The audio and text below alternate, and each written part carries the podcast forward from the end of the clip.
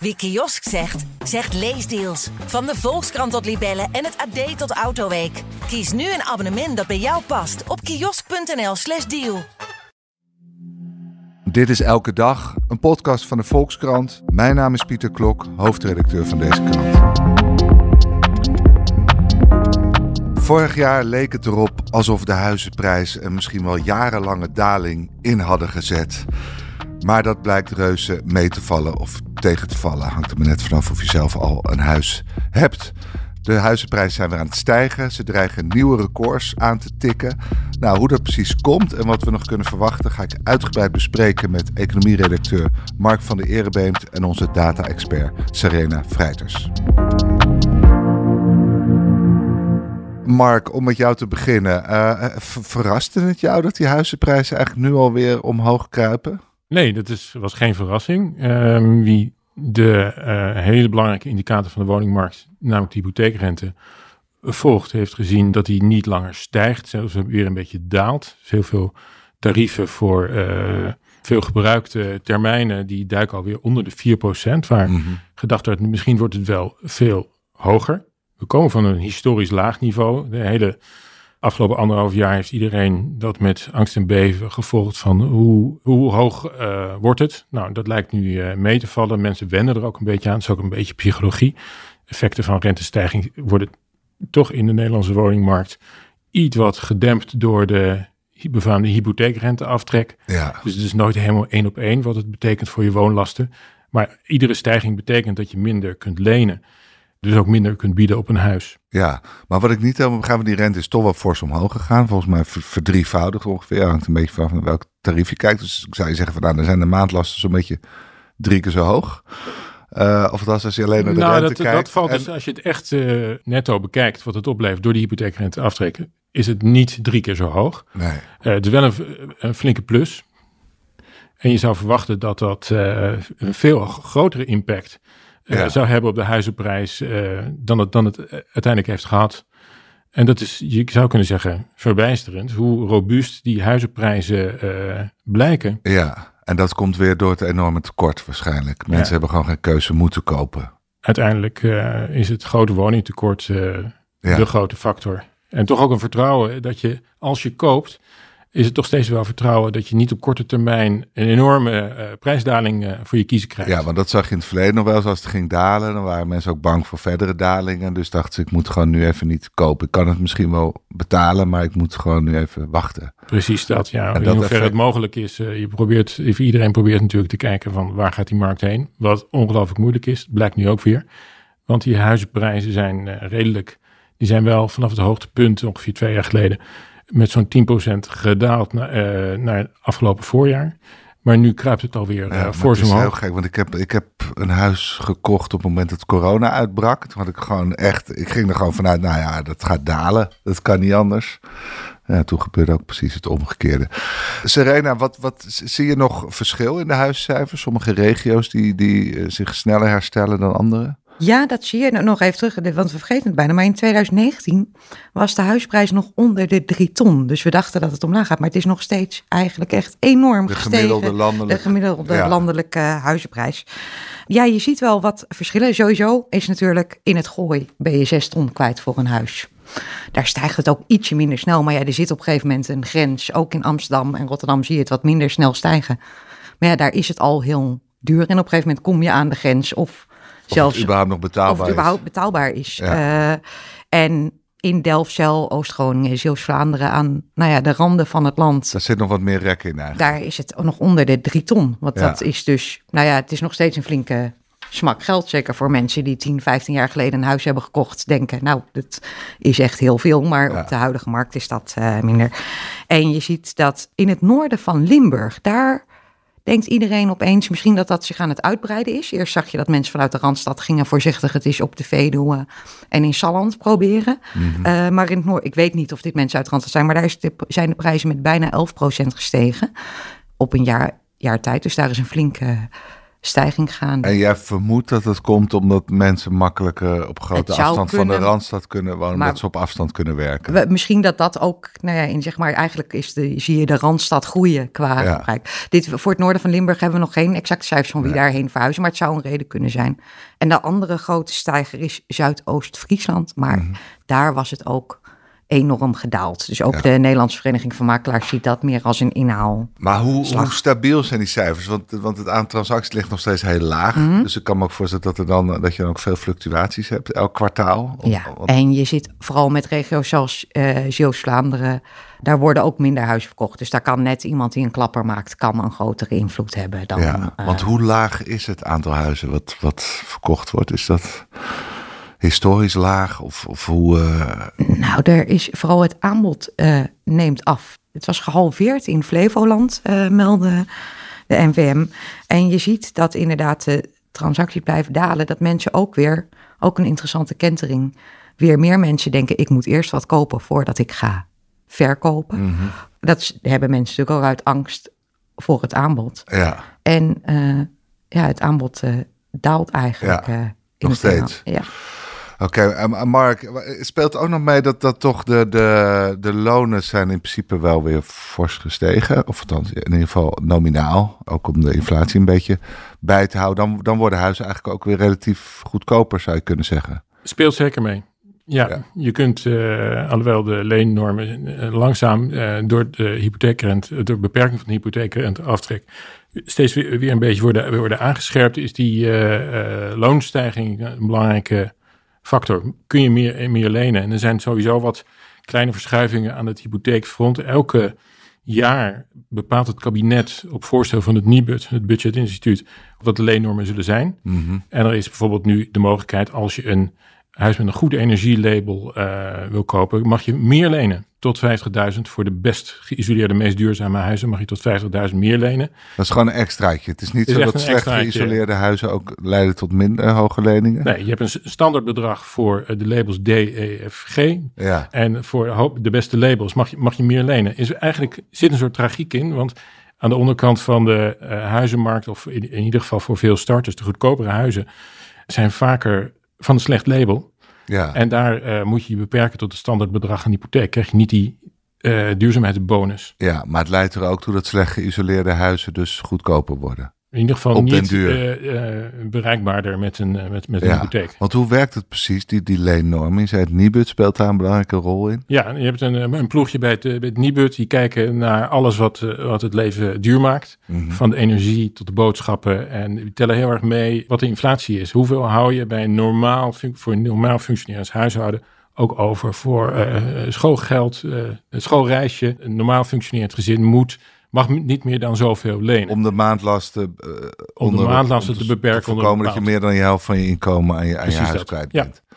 Oké, maar, maar wie bepaalt dan dat percentage? Zegt het niet, dit is gezond, dit, dit is het maximale wat je de mensen aan moet doen? Ja, dat is een advies van Nibud. Eigenlijk bepalen ze het, want het moet meestal één op één overgenomen worden. En dan alle tussenpersonen in het land, die houden zich eraan. En dat is dan ongeveer x, x aantal keer je bruto jaarsalaris wat je dan mag lenen. Een heel lief aankijken van de bank van, ze vinden me zo aardig uh, en ze gunnen me wat. Dat helpt, dat helpt eigenlijk niet. Het zit allemaal opgesloten in normen. Oké, en, en, dat is dan 4,5 keer je jaarsalaris of zo? Uh, ik zeg uit mijn hoofd 3,5 keer, maar... Oké, en dan kan je dus als je, als je energiezuinig woont, kan je nog wat extra. Zijn er nog andere mogelijkheden om dat bedrag op te rekken, behalve rijke ouders uh, hebben? Uh, rijke ouders is heel gunstig natuurlijk. Iedereen heeft het heel lang gehad over de jubelton. Die uh, is afgeschaft. Dat is de belastingvrije schenking van 100.000 euro om je eerste woning te kopen. Uh, die is afgeschaft, dat leek een enorme klap. Maar er zijn ook recente cijfers over het aantal familiehypotheken. Kijk ik zelfs ook van op. Dat 1 op de 6 huizenkopers gebruik maakt van een familiehypotheek. Betekent dat je bij je ouders of bij een oom geld leent. Ook rente betaalt, maar voor de aanschaf van een woning. Dus dat is ook een hele belangrijke factor in het. Uh, dat mag gewoon. mag je ook aftrekken, die rente. En dat mag je ook nog aftrekken. Ja, god, als je bij een bank mag lenen, waarom dan niet bij, uh, bij je familie? In plaats van schenken, je kon tot voor kort een ton belastingvrij schenken. Nou, dat kan niet meer, maar je hebt al eerder uitgelegd, ja, dan betaal je 6% belasting. Dus toch? Dus... Ja, er zijn ook nog voldoende mensen over die zeggen, nou, die 6% schenken we dan maar die 6000 kunnen we ook nog wel missen. Maar daarnaast zie je dus, de, is dat de opkomst van een familiehypotheek of is dat altijd al heel belangrijk geweest? Die is gegroeid uh, met de groei van de huisprijzen. Ja, En het maar, wordt natuurlijk steeds belangrijker om eh, net die stap naar een stedelijke woning. Een maar kan het dan zijn, te stel je hebt, een, je hebt ouders of een oom en die, hebben, eh, die wonen in een huis waar inmiddels enorme overwaarde op zit, dat zij dan vanwege die overwaarde geld kunnen lenen en dat doorlenen? Precies dat. Ja, die voegen toe aan een eigen vermogen en daarmee eh, spelen ze Maar Mark, bankier als, je- voor, als je hier op kind. grotere afstand naar kijkt, dit ziet er toch heel ongezond uit. Dat is een... eh, Dat, dat je denkt het van ja, lijkt, iedereen eh, je, gaat je denkt uit. meteen aan een, aan een soort piramidespel. Ja, En eh, waar als het, eh, als het in elkaar stort, ja, dan zie je niet alleen bij mensen met heel veel overwaarde, maar die hebben dan daarvoor geleend om die andere lening mogelijk te maken. ja. Maar inmiddels is de overwaarde zo hoog dat het, ja, als je zes ton overwaarde hebt, ik noem maar wat, dat zijn misschien de mensen die overwegen, ik leen een tonnetje erbij voor mijn kind. Ja, dan is het risico, vinden heel veel mensen toch re- relatief beperkt. Ja, maar het vergroot in ieder geval wel de ongelijkheid, toch? In de samenleving. zou dat kun je zeggen. heel, Als je hurende ouders hebt, dan wordt het wel heel moeilijk om er nog tussen te Het komen. vergroot de ongelijkheid. En eh, Ja, waarom- huren is heel mooi en heeft heel veel voordelen. Maar eh, vermogenstechnisch eh, heb je deze mogelijkheden niet. En vergroot het inderdaad de ongelijkheid. Het verbaast me altijd dat partijen als de PVV daar niet op hameren. Die toch, denk ik, grotendeels hurende achterban hebben. Maar Ja. dit, dit op de een of andere manier durven ze dit niet aan om dit te problematiseren. Nee. Goed, maar Mark, wat, eh, eh, hoe, hoe gaat dit verder? Krijgen we een soort eeuwigdurende stijging met dank aan dit soort zichzelf versterkende effecten? Hogere huisprijzen leidt tot ouders nog meer aan hun kinderen kunnen lenen, leidt tot nog meer hogere huizenprijzen. Of, of zie je nog ergens een, een mogelijkheid om, eh, om de luisteraars zonder woning enige hoop te bieden dat het ooit toch weer naar beneden gaat? Het misschien? grote antwoord is eh, de nieuwbouw. Ja, Eh, ja, bij voldoende aanbod zullen de, de huizenprijzen eh, dalen, luidt een economische wet. Dan kun je ook afvragen of dat zo is. In ieder, of in ieder geval voor de meest begeerlijke woningen zal die dadelijk vermoedelijk het meest gering zijn. Maar nieuwbouw is een antwoord. We hebben helaas wel net afgelopen, ik dacht september, is de bouwambitie van het kabinet weer ver- verhoogd van 900.000 woningen in 2000, eh, extra woningen in 2030 naar 980.000 ongeveer. Vanwege de grote eh, immigratie, de instroom van Mhm. met name Oekraïners. Maar er moeten gewoon nog meer huizen komen dan we al dachten. En de, het aantal vergunningen die voor nieuwbouw zijn afgegeven het afgelopen jaar, dat is eh, minder dan 50.000. ja. Waar de ambitie ligt op ruim 100.000. Ja, dat werpt een schaduw vooruit dat het Dus het wordt nog erger. uit de nieuwbouw eh, niet zo snel zou komen. En dat het misschien nog wel erger wordt, ja. Maar en, en al die babyboomers, eh, die, die, die zoals onze ouders in de jaren, of althans een deel van onze ouders in de jaren zeventig nieuwbouwwijken eh, wonen. eh, als die op een gegeven moment overlijdt, biedt dat nog soelaas? Of Dat is een lichtpuntje. Nee. nou ja, de demografische verlossing, die is niet op korte termijn bereikbaar. Maar die komt er wel aan. De Ja. Mensen worden steeds ouder. Ja, het- mensen steeds worden steeds ouder, maar je ziet ook in de, eh, nou ja, we, we hadden laatst het rapport over de bevolkingsgroei. Mhm. De grootste groei is er eigenlijk in elk scenario wel uit. uit? Je hebt hogere scenario's, lagere, maar het is niet meer dat we nu nog elke acht jaar een miljoen mensen erbij Ja. eh, krijgen. Dus je kan wel wat lucht krijgen op een gegeven moment. maar dat is eh, ja, voor degene die nu dolgraag het huis uit wil, om te weten dat er over 15 jaar misschien wel wat lucht in de markt komt, is niet per se waar ze. nee. Maar Serena, heb, je, als je heel lang naar die cijfers kijkt, zie je dan toch eh, nog wat lichtpuntjes voor, voor mensen zonder huis? Of Ja, ze moeten dus naar Zeeuws-Vlaanderen of Delfzijl. Ja. Maar dat is niet voor iedereen een aantrekkelijk vooruitzicht. dat is inderdaad eh, zeker niet voor iedereen een aantrekkelijk vooruitzicht. Hoewel, het zal best heel prettig wonen zijn. Mhm. Maar inderdaad, buiten de Randstad zijn er nog goedkopere woningen te vinden. Je ziet wel dat er wordt weer in de helft van de gevallen trouwens overgeboden. Maar dat was echt bijna elke woning. Dus je kan er iets meer van uitgaan dat dat huis dat je te koop ziet staan...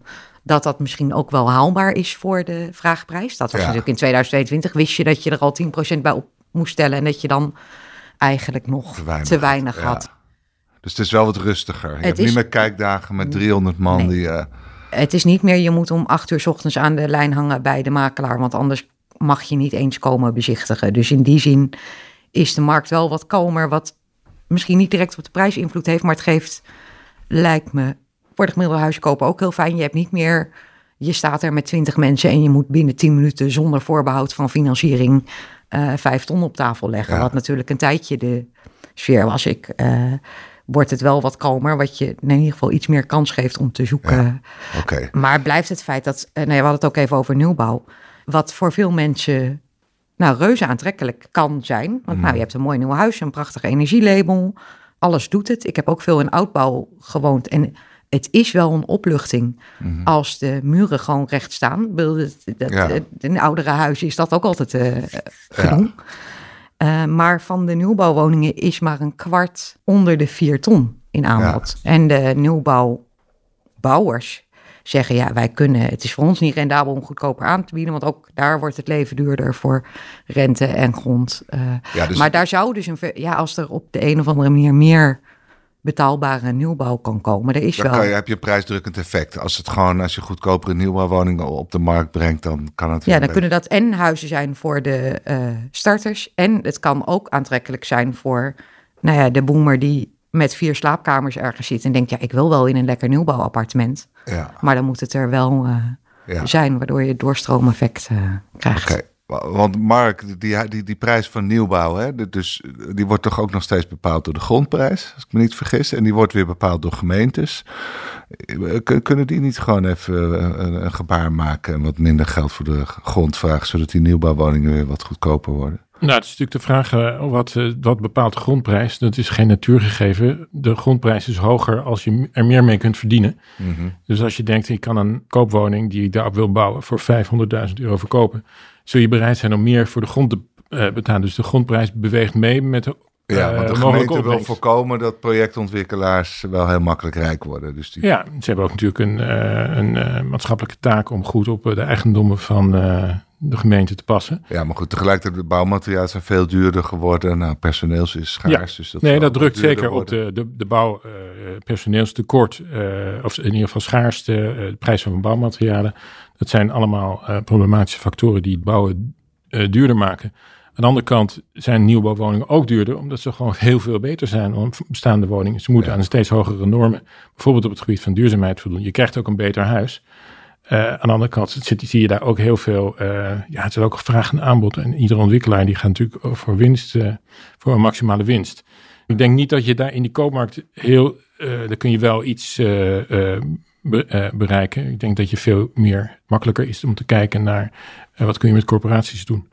De Ja, woningstichtingen, die eh, onze, onze verborgen Die nationale scha- eh, schat. die hebben nog steeds de belangrijkste Daar, ik denk dat je als overheid, als je heel, het meest direct wil sturen op, op woningaanbod en betaalbaar wonen, dan eh, is, zijn de, de corporaties natuurlijk de En bij aangewezen partij. corporatie hoef je ook niet zo bang te zijn dat ze te veel winst maken. Want je weet dat dat toch wel weer op de een of andere manier in woningbouw wordt geïnvesteerd. Want er zitten geen aandeelhouders die dat... Als ze de netjes opereren, dan eh, wat ze over het algemeen nu doen, dan, dan mag je daarvan uitgaan. Ja. En Serena eh, eh, verwees er al naar. Dus Nederland heeft gek genoeg wel te weinig woningen. Maar eh, het aantal vierkante meters per Nederlander ligt nog vrij hoog. En dat komt omdat heel veel mensen gewoon nadat de kinderen uit huis zijn... in hun eensgezinswoning blijven wonen. Is er nou nog een manier om dat eh, woninggebruik eh, ja, ik zou zeggen, te optimaliseren? Dat je zegt eh, dat je inderdaad probeert ja, ouderen te verleiden om, om zoals Serena schetst, een appartementje te wonen. Hier, hier ging het laatst over, we moeten misschien de bejaardenhuizen weer terug. Want we hebben ook nog een ander maatschappelijk probleem, dat het steeds moeilijker is om goede zorg te krijgen als ouderen. Is dat een idee? Gewoon weer eh, veel bejaardenhuizen bouwen en, en, en eigenlijk de wat oudere Nederlanders eh, daarheen lokken? Nou, bejaarden, het weglokken van senioren is een heel goed idee. Eh, dat leidt inderdaad tot eh, aanbod van die grote, plezierige een, eensgezinswoningen, waar ze hopelijk een heel fijn leven hebben gehad. En eh, waar ja, het alternatief zou kunnen zijn een, een, een bejaardenhuis. Het kan ook een hele aantrekkelijke seniorenwoning zijn. Een ho- hofje-achtige structuur, waarbij, ze denken van nou, we hoeven nog niet in een bejaardenhuis, maar Ja. we willen wel iets overzichtelijker wonen. Met misschien een beetje hulp eh, in de buurt en de buren eh, wat makkelijker bereikbaar. Eh, het gaat om dan om een ja, heel aantrekkelijk aanbod. Eh meesten blijven toch zitten. Je bent eh, gehecht aan je, aan je buren, je buurt en je verleden. Je hoopt dat de kinderen misschien nog thuiskomen in het Ja. slaapkamertje. Opruimen is sowieso een, eh, he- heel moeilijk voor heel veel mensen. Een soort gratis Marie Kondo eh, cursus geven bij dat aanbod ook Ja, aan de... er zijn, er zijn, ja. ook, er zijn ook bij corporaties bijvoorbeeld veel verhuiscoaches die met beperkt succes eh, mensen probeert te verleiden om naar een eh, andere woning uh, Maar het gaat moeizaam, zeg je. Het gaat moeizaam. Omdat de praktijk leert dat mensen toch ook wel heel erg gehecht zijn aan de plek waar ze al hun mooie jaren hebben ja, Je kunt dan aan andere dingen denken. Je kunt al nu al voor ongeveer 6000 euro belastingvrij aan verhuurinkomsten incasseren als je iemand in huis neemt. Dus dat is eigenlijk een heel, heel aantrekkelijk... De ouderwetse hospita. De ouderwetse hospita. Uh, woningdelen is uh, een heel aantrekkelijk. We moeten die woning voor die we hebben beter gebruiken.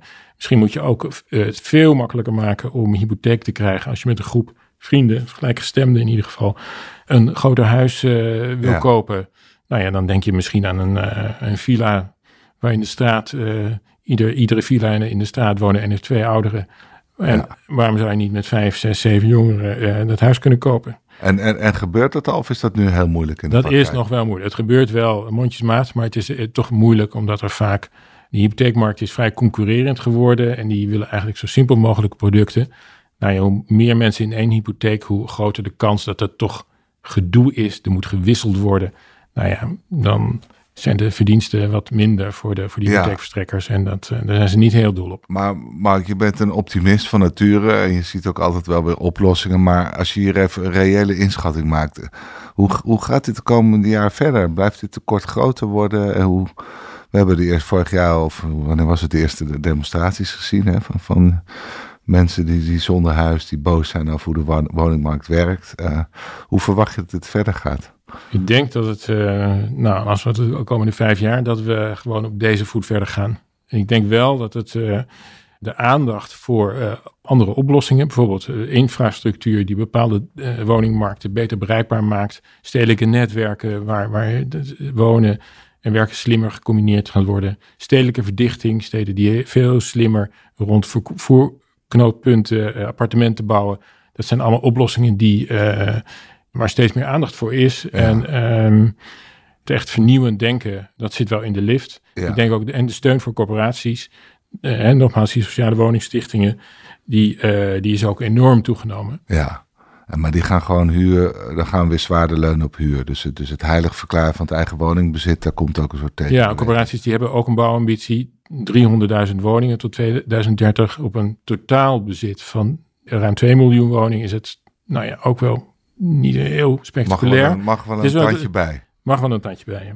Serena, waar ben jij het meest nieuwsgierig naar eh, voor de cijfers over drie maanden? Ik ben uh, benieuwd of het, uh, nou ja, puur op de cijfers, mm. of het record alweer uh, in zicht komt. En inderdaad. Wat, wat is het record gemiddeld? Dat is, dat heb ik hier opgeschreven, 448.000.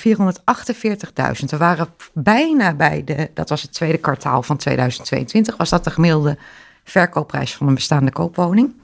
ongelooflijk. Dus we zaten bijna op de, de 4,5 ton. Misschien oh, is dat. Even ook... memoreren dat het een miljoen gulden is. ja, dat is inderdaad. Een, luisteraars. ja. Dat is dus een gemiddeld huis. Vroeger was dat de allerrijkste uit dorp of stad die een huis had voor dat geld. Ja, blijkt dat een psychologische grens of gaan we daar doorheen? En, en dat heeft, nee, daar zijn we ook mee begonnen, dat heeft op alles invloed. Wat er met de hypotheekrente gebeurt, wat ook deels ligt aan de het zal voor veel huiszoekers een ver van een bedshow zijn, maar wat de Europese Centrale Bank uh, besluit om met hun rente te doen. En dat hangt weer af van hoe hoog de inflatie is. Uh, Want die willen ze omlaag krijgen.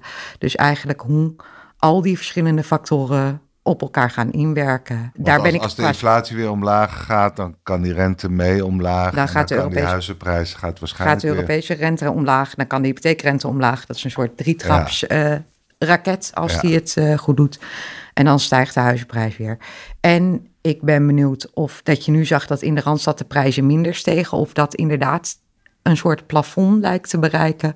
Of dat daar toch weer een, een, een doorbraak uh, komt. Dus eigenlijk of het, het... Maar dat hangt misschien ook af van de behandeling van de expats. Want die worden fiscaal misschien wel die vallen straks onder wat minder gunstig regime. Die hebben natuurlijk in de Randstad de huisprijs ook wel behoorlijk Ja, en dat is ook interessant met het woningtekort. Er zijn allerlei prognoses uh, over geweest. Er ook nog een heel stuk over geschreven. Dat wordt verwacht, en dat was nog voordat er nieuwe belastingregels waren voor expats, dat het woningtekort zich ook uitbreidt juist naar rondom Eindhoven en het midden van het land, waar veel kennismigranten zitten.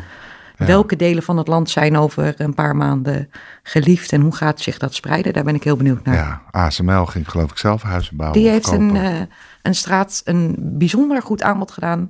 Uh, je krijgt uh, vrij veel geld. Precies ja. bedrag is volgens mij niet bekend.